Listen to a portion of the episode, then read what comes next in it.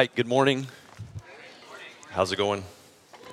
Uh, it's probably inappropriate me, for me to laugh at the video. Um, it was a great video, by the way. I'm not laughing at the video itself. I'm laughing at the video because Tori's super excited about the video because he, he made the video. And so he was super pumped about it. So the next time you see him, make sure that you say, Oh, that video was the best video that I've ever seen. Don't tell him that I told you that he made it. Just tell him it was the best video that you've ever seen. He was really excited about that.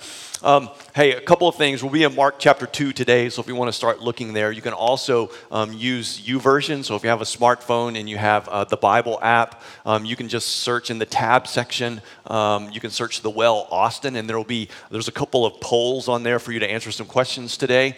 And uh, there's the notes in the scripture that we're using today, so you can do that. Um, you can also use this link. Uh, it's a super long link, but if you don't have that that app and you just want to type it into your phone, you can use that link. Um, when Sandra realizes that she needs to put it up there, you can use that link.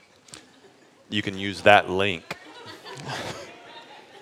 So use that link. Um, also, I wanted to point out one other quick thing. So um, on the back of your communication card. So if you've been coming to the well for a while and you're like, hey, I want to, I want to kind of take take my next step. I want to get involved more. Uh, Covenant community. So that's what we call like membership. So we just want to uh, walk you through who we are, why we do what we do. Um, you can sign up for that. Uh, so just check that on the back of your communication card. Drop in the offering when it comes by. That would be great.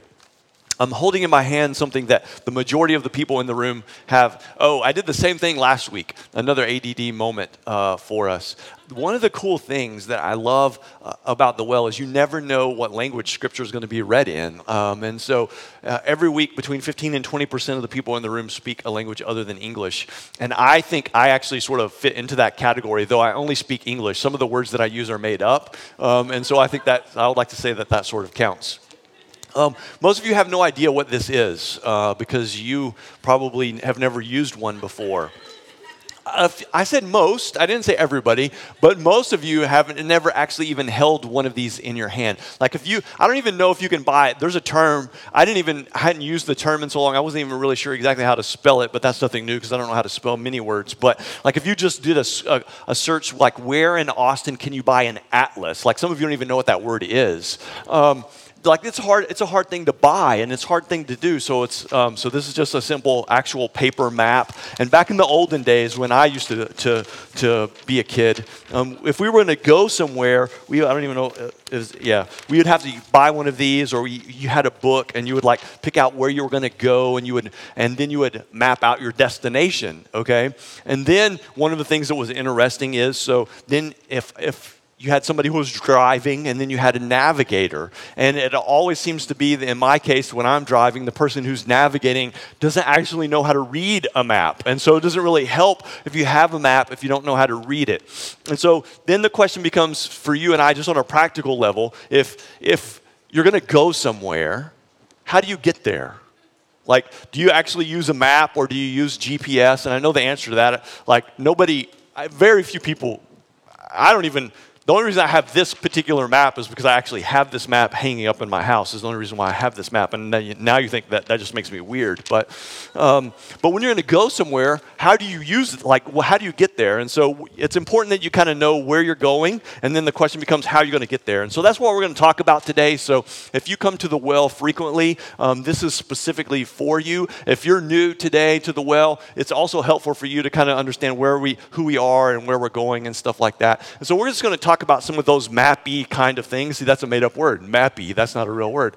Um, we're going to talk about some mappy kinds of things. And so we're going to first talk about where we're going to go. And so we're just going to put this up. Where are we going? And if you've ever looked at the website, you can see this on the website. And it's typically called a mission statement. So, um, and most churches have something similar, but ours simply says to make much of Jesus by reproducing disciples who impact the world for the glory of God. That's where we're going.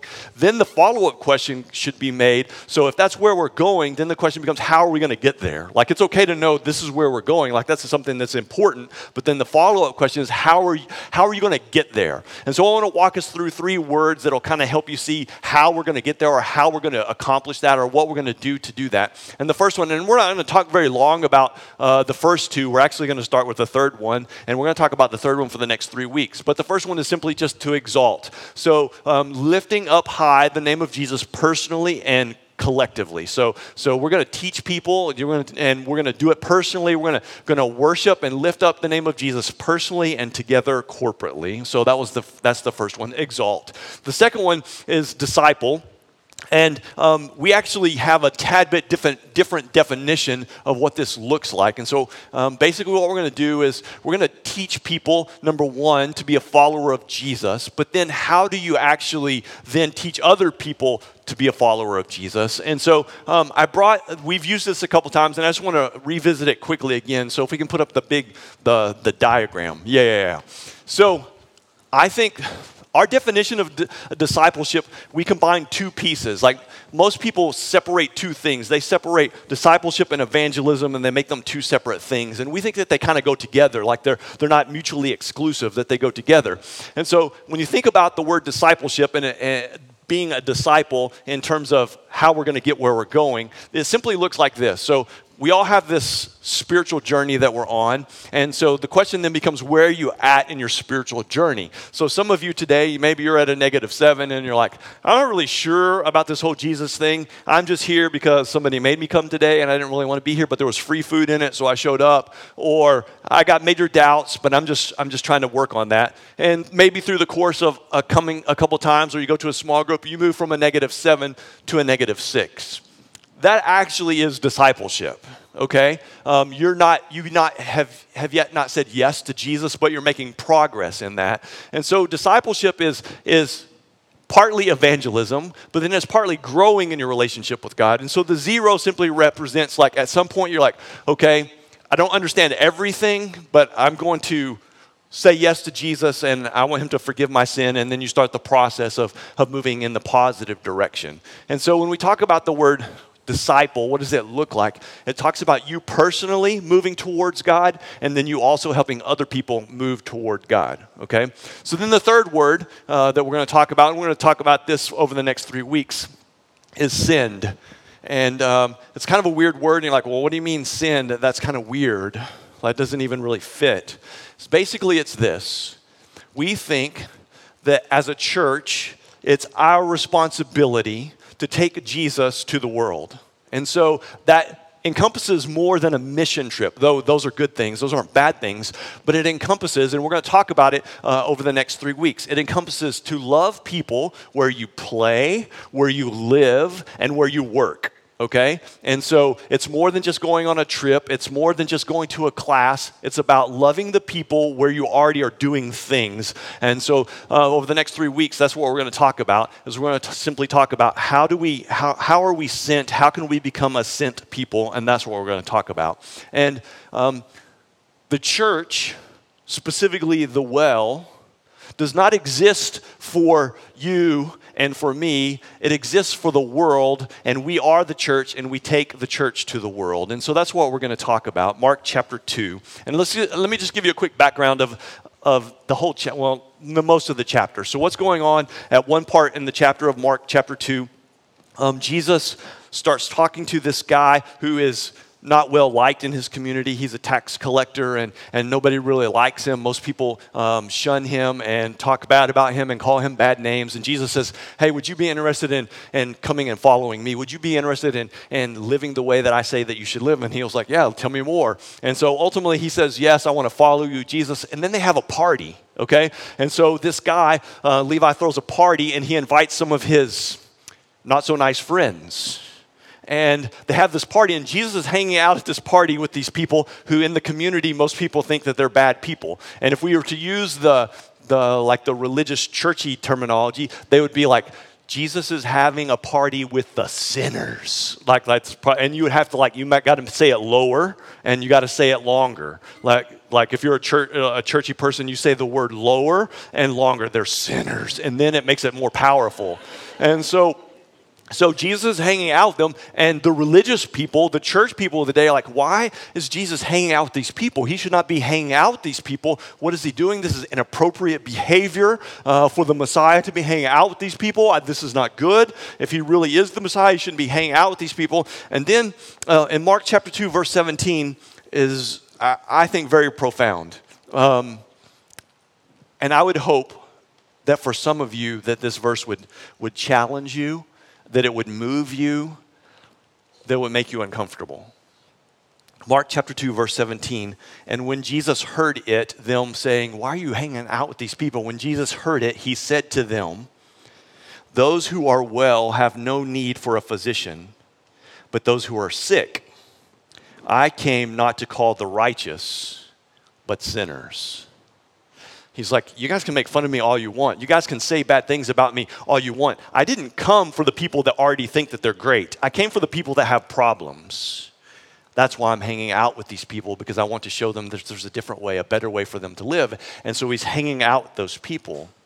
So then the question becomes for you and me the challenging part of the question is who is it that we hang out with? Who do we who do we spend time with? Where do we go? What do we do when we're there? Um, and so i think that's an a challenging question. So we're going to now go back up mark chapter 2 starting in verse 1 um, got to be in my top five stories in all the Bible. Uh, maybe, I don't know where I'd put it on this. Super cool story, Mark chapter 2, starting in verse 1. And it says, When he had returned to Capernaum after some days, it was reported that he was at home, and many were gathered together, so that there was no more room, not even at the door. How many of you have ever been to, uh, like one of the house shows here in Austin. Like you go to some random house and there's a band set up in the living room and you watch that band. How many of you ever done that? Oh, I'm really sad. Are you serious? There's only four people in the room? Okay, we're to have to take a time out. You need to go do this. We live in Austin, freaking Texas. And you have not been to a house show before?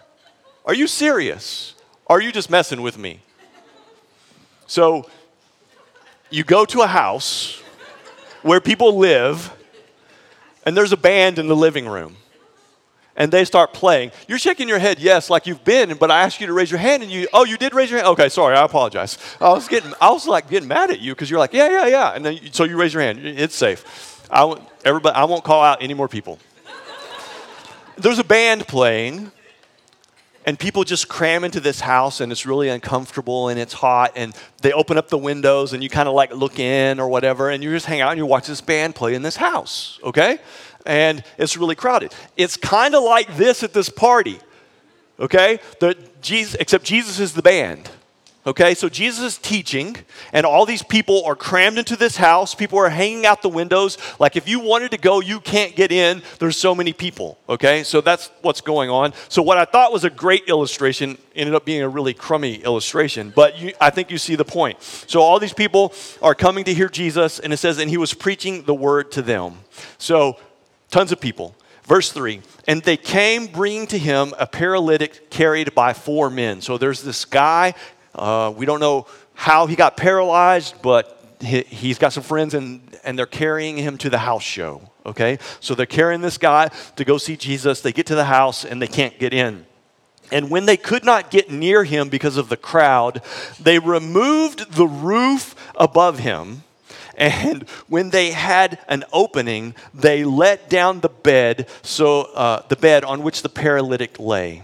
So they couldn't get in like, we got to figure out a way to do this. This, this Jesus guy apparently is really good, and we want to hear him.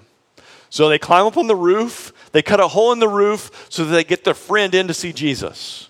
Okay, they, they, this, is, this is a hot ticket, and, you, and they want their friend to see Jesus. And when Jesus saw their faith, he said to the paralytic, Son, your, friend, your sins are forgiven. Later, he ends up healing him, but he deals with his spiritual need first. Super, super powerful story, which leads us to something interesting. I want to talk a little bit about us as a church, you, if you've said yes to Jesus as a follower of Jesus. Um, I like this terminology. Yeah, this may make you uncomfortable, but I'm okay with that. I like the terminology. I will do whatever it takes as long as it's not immoral or illegal to help people find Jesus. And I'm okay with it even if it's a little bit illegal. Okay? Do you see what I'm saying? Does that make sense? Like, we'll do whatever it takes. Individually and as a church, we'll do whatever it takes to help people see, find Jesus, as long as it's not immoral or illegal. And maybe if it's a little bit illegal, we'll still do it. You see what I'm saying? Like it's, a, it's an important thing. And so the question then becomes like, how do you personally, how are you doing in this, doing with this in your life? And I want us to like evaluate this. So if you have the app, there's a question for you to answer. If you don't have the app, I want you to get your uh, communication card and I want you to turn it over on the back and we're going to rate ourselves, okay? So um, we're going to rate ourselves. I'm about to give you a number scale, has nothing to do with the numbers that we talked about earlier, so don't confuse them. So, from 1 to 10, how well are you doing that? From 1 to 10, how well are you introducing people to Jesus? Don't write a number yet, because I'm about to tell you where you are. 1 to 10, how well are you doing that, pointing people to Jesus? Nobody in the room is a 10, okay? Uh, I'm making an assumption that uh, Billy Graham didn't show up here today, so we're just going to assume that nobody's a 10, okay? But if you are like from 6 to 9, this is what your life looks like. You've recently um, led somebody to Jesus. You pray specifically by name for people that you know that don't know Jesus. You've brought somebody with you, maybe to, to church or to your small group. Like, those are the things that you typically do.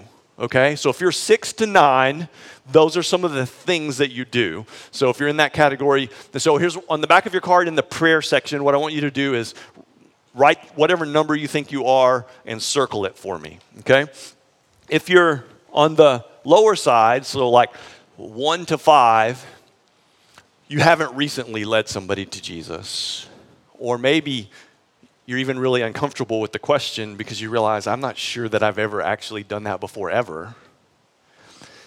You don't pray for friends that you have that don't know Jesus. Like you, you pray for people and you do the regular prayer. You're like, oh, Jesus, help my friends that don't know Jesus. You do those kinds of prayers, but you don't pray specifically for people. You haven't invited anybody recently to your small group or to out to dinner to have a spiritual conversation. And let's just be really like I'm not saying this to make you feel guilty. I just want to be honest. Let's evaluate where we're at. It's okay. I'm not trying to guilt you. I just want us to be serious about evaluation. So if that's kind of describes you, then you would be like one to five. So just on the back of your communication card, and I know that that makes you uncomfortable. It's okay. Because I'm going to see these. I just want to know where you're at. So don't, what I'm asking you to do is actually put your name on the front. I know what some of you are, te- okay, I'll evaluate myself, but then I won't put my name on there. No, I want you to put your name on there. Like, I'm not going to call you. I'm not going to, it's no big deal. I just want to know, I want us to evaluate where we're at. Okay? So, where are you? I think it's an important thing to discover. so, it brings up two big thoughts for us, right? Two big thoughts that I want you to, to really think about today. Number one, God calls us to bear some burdens. God calls us to bear some burdens. So in verse 3, we looked at it, uh, but I want us to look at it again in verse 3. And they came, bringing to him a paralytic carried by four men. Like, it probably wasn't easy for them. Like, I don't know how much the dude weighed, but apparently he weighed enough that four guys had to carry him, right? So, so it, he was fairly heavy. I don't know how much he weighed, but he's fairly heavy. Um, so, so he's carry, they're carrying him, and they get there and there's tons of people there. And the, I think what that's teaching you and me is that there are times in our life that we're going to have to love the people around us, and that means that life's going to get a little bit messy, and we're going to have to ha- help people carry some of their burdens, right? Help people because you love them, you help them carry some of their burdens. So basically, that means like when you're at work and you're hanging out with somebody at work and they begin to share a struggle that they have, you help them. You don't, at that point, take your break so that you don't have to listen to their story. Your neighbor, the one that really gets on your nerves because they always have a party, they just broke up with their girlfriend and now you get a chance to share with them. The buddies that you play soccer with or that you play basketball with is going through a difficult time and you get a chance to help them carry some of their burdens because you love them.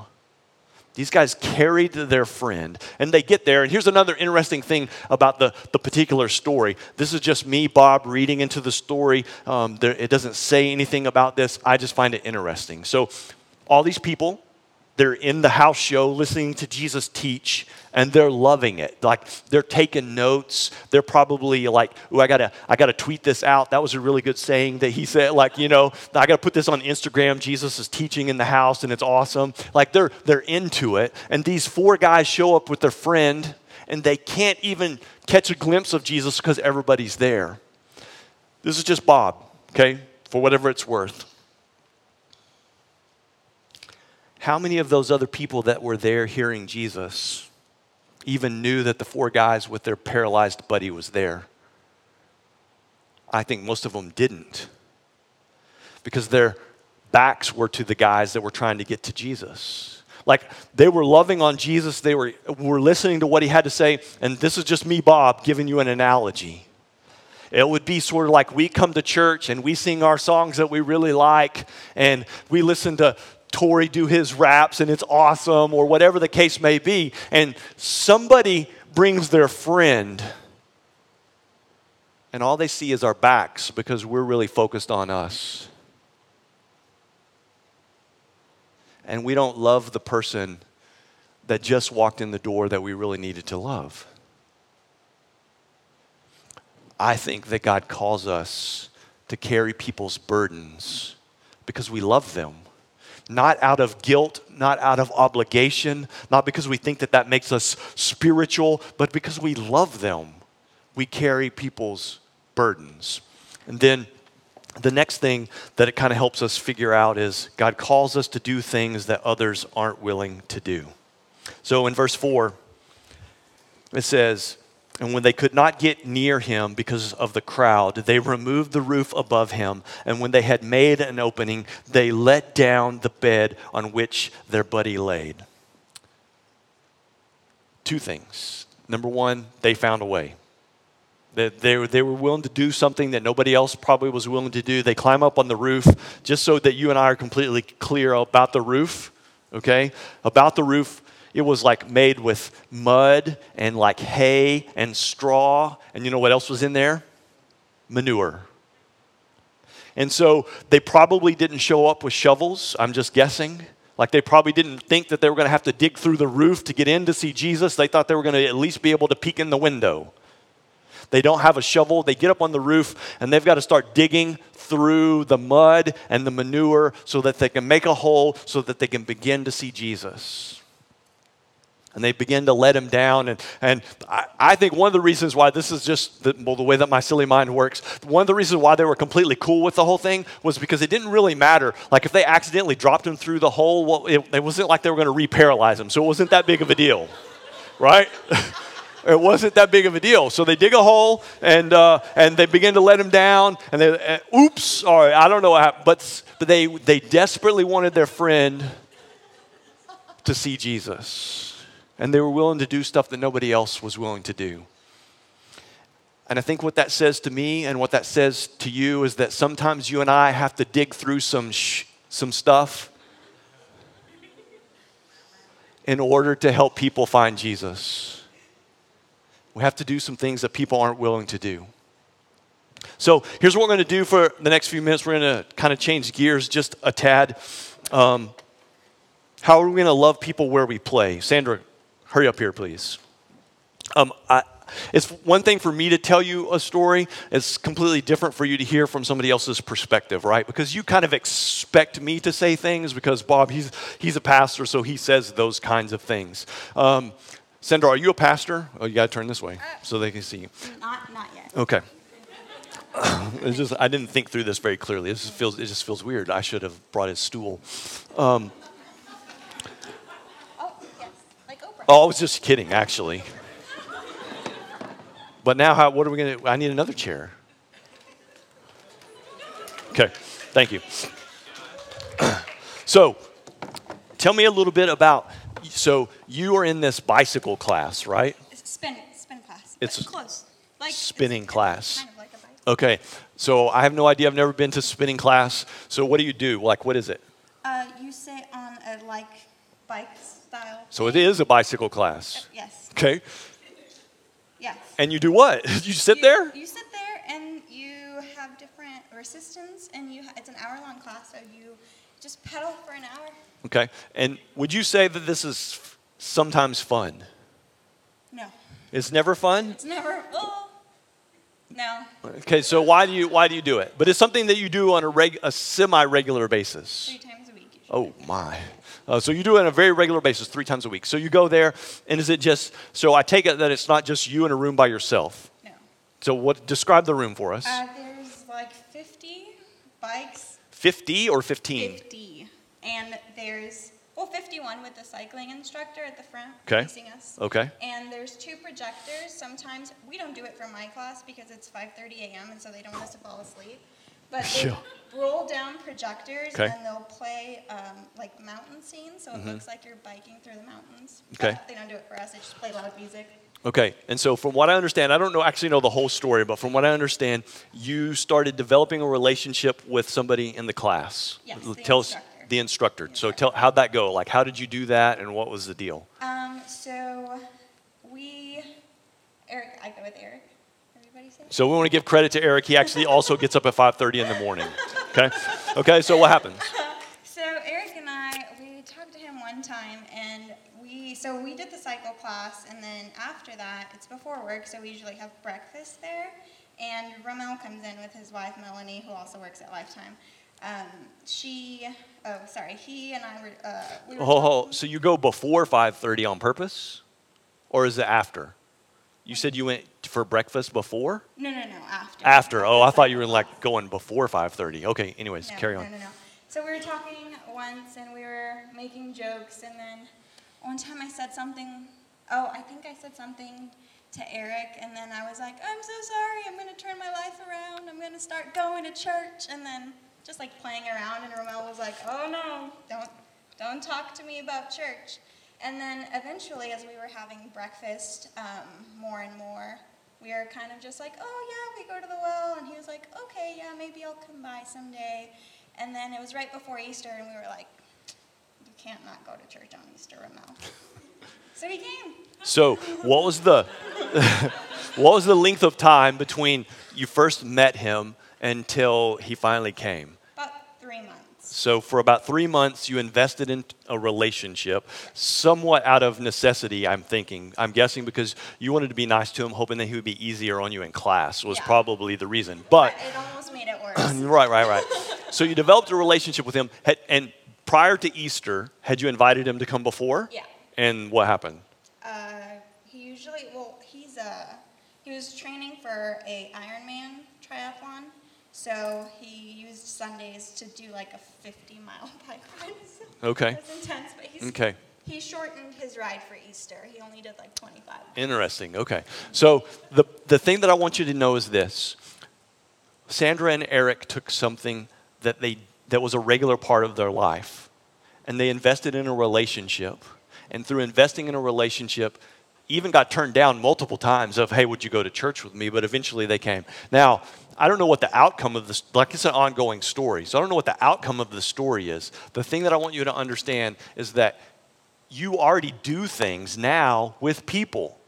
Invest and love the people that you do things with. So, if you play basketball, if you play soccer, if you ride a bike, whatever it is that you do, use the things that you do to love people, carry their burdens, and then do whatever you can, whether it's as long as it's not immoral or illegal, to begin to show them who Jesus is. Do you see what I'm saying? Like, use what you already do. So, um, thank you, Sandra. Thank you, Eric. Thank you.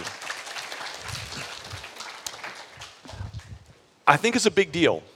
Like, I don't think we always think about what do we already have in our life that we can do? What do we already have in our life that we can use to invest and in love on people? So, I want to do something that I, I know we shouldn't do because of low attention spans.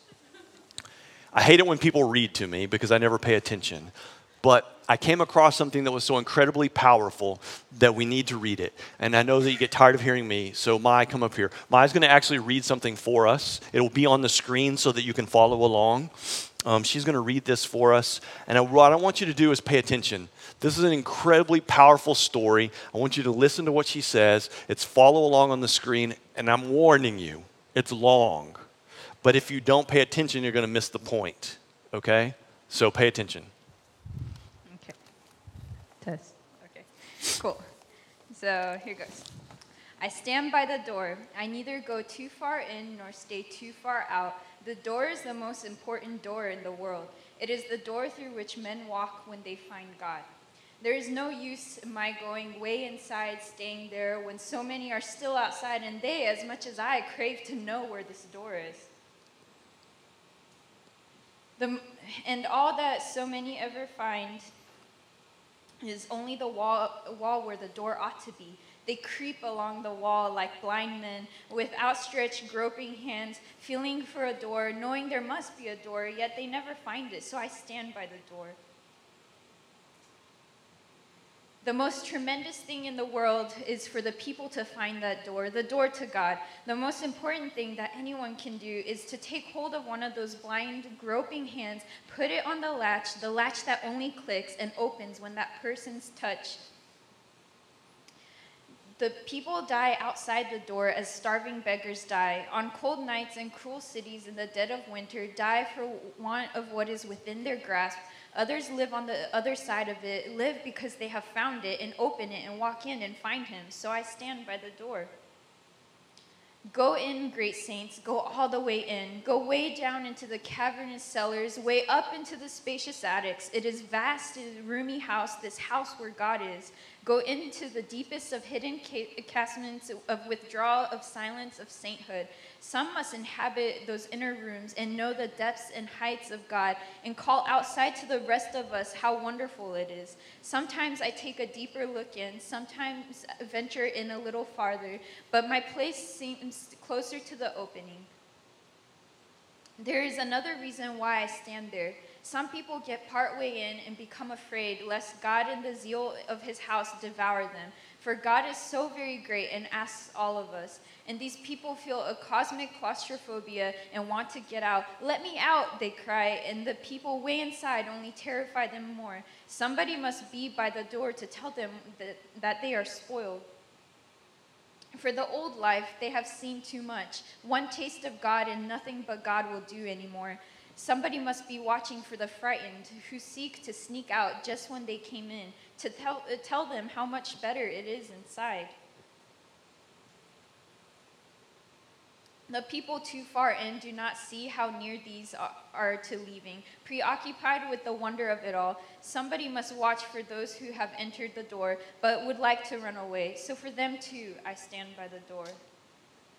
I admire the people who go way in, but I wish they would not forget how it was before they got in. The, then they would be able to help the people who have not yet even found the door, or the people who want to run away again from God. You can go in too deeply and stay in too long and forget the people outside the door. As for me, I shall take my old accustomed place, near enough to God to hear him and know he is there, but not so far from men as, to, as not to hear them, and remember they are there too. Where? Outside the door. Thousands of them, millions of them, but more important for me, one of them, two of them, ten of them, whose hands I am intended to put on the latch, so I shall stand by the door and wait for those who seek it. I had rather be a doorkeeper, so I stand by the door.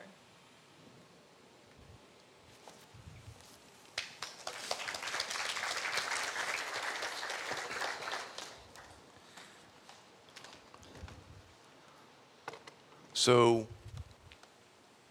are we as a church going to help people find the door?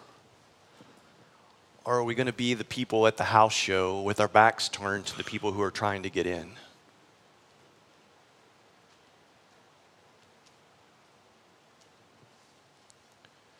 God wants to send you to the places where you live, where you work, and where you play to love people, to help carry their burdens, and to show them the door. Let's pray. God, I thank you for this morning. I pray that you would convict us I pray that we would never turn our backs on the people that are trying to find the door. I pray that we would exalt you. I pray that we would be a disciple and help disciple others. But today, specifically, as we focus on the send piece, God, I pray that you would send us. That you would send us out to the places where we already live, where we already work, where we already play. God, I pray that you would compel us to love the people that are near us. I pray that you would compel us to carry the burdens of the people that are near us. God, I pray that you would compel us to begin to dig into the manure of the people's lives around us so that we might get a chance to point them to you. convict us and change us and make us more like you. As we continue to pray this morning, maybe you came in not even really realizing that there was a door. I just want to ask you for a moment. Jesus is seeking after you, and he simply asks you to say yes to him. And he says that it doesn't matter where you've been and it doesn't matter what you've done. He loves you and that he sacrificed his life on the cross for you for the forgiveness of your sins. And maybe you would just pray a simple prayer Jesus, thank you for dying on my behalf. Please forgive me and make me more like you. God, for those of us that have already said yes to you, I pray that you would teach us how to love you more so that in turn we might love the people around us with the love that only comes from you.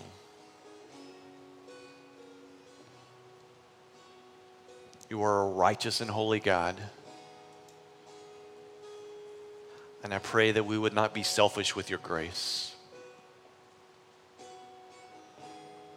In your name we pray. Amen.